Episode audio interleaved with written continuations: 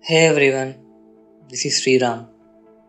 Welcome to Tal Radio, Episode 6 The Obstacle of Desi Love Story.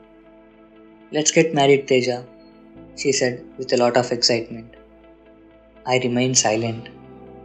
She understood my lack of excitement. She looked straight at me and said, Say something.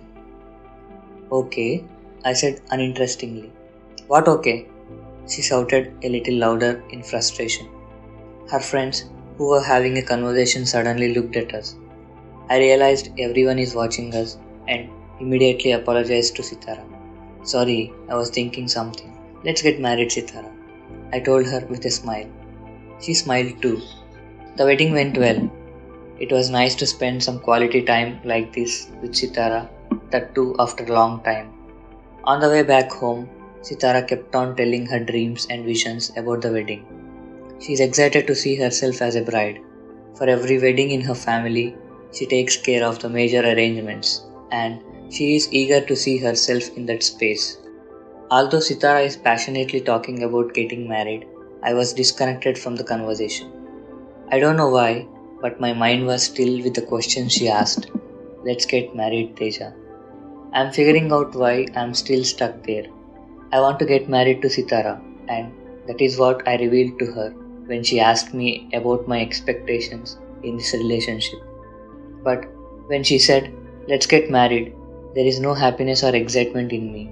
In fact, a fear started in me. Is everything happening so fast? I think I don't know.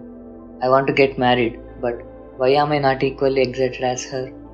In finding these answers, I lost myself until she brought me back to reality. I realized that we reached my flat. I quickly got down, told her bye without looking back. I rushed into my home. The next day morning, we met at the coffee shop that we regularly go to.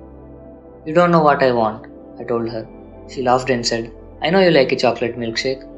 I'm not talking about the order, but I'm talking about a wedding, I told her, and she looked at me in confusion. What are you saying? She asked seriously. I think I'm not ready for marriage yet, I confessed it to her. You already told me that you want to get married to me. She reminded me of my answer to her that happened on that day I proposed to her. Even before she reminded me of the same, it is running in my head already. I literally could not open my mouth. There is a lot that's going on in my mind to which I am unable to give words. She is furious, frustrated, and shocked. What? She asked, questioning my silence. I feel like everything is happening so fast, I said again. She interrupted me, saying, So what? I don't know how to put my feelings forward. I'm scared. I don't know why. This is not me. My Sitara is in front of me, asking my hand for marriage, and I am numb. Sitara, I want to get married to you, but I stopped again.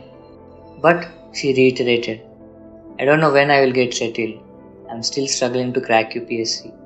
I have given three attempts already and was not anywhere near to my goal. I am mentally and financially not ready for marriage, I told her with a lot of hesitation. Truth has been told, if not today, tomorrow. Involuntarily, the truth has come out from me that day.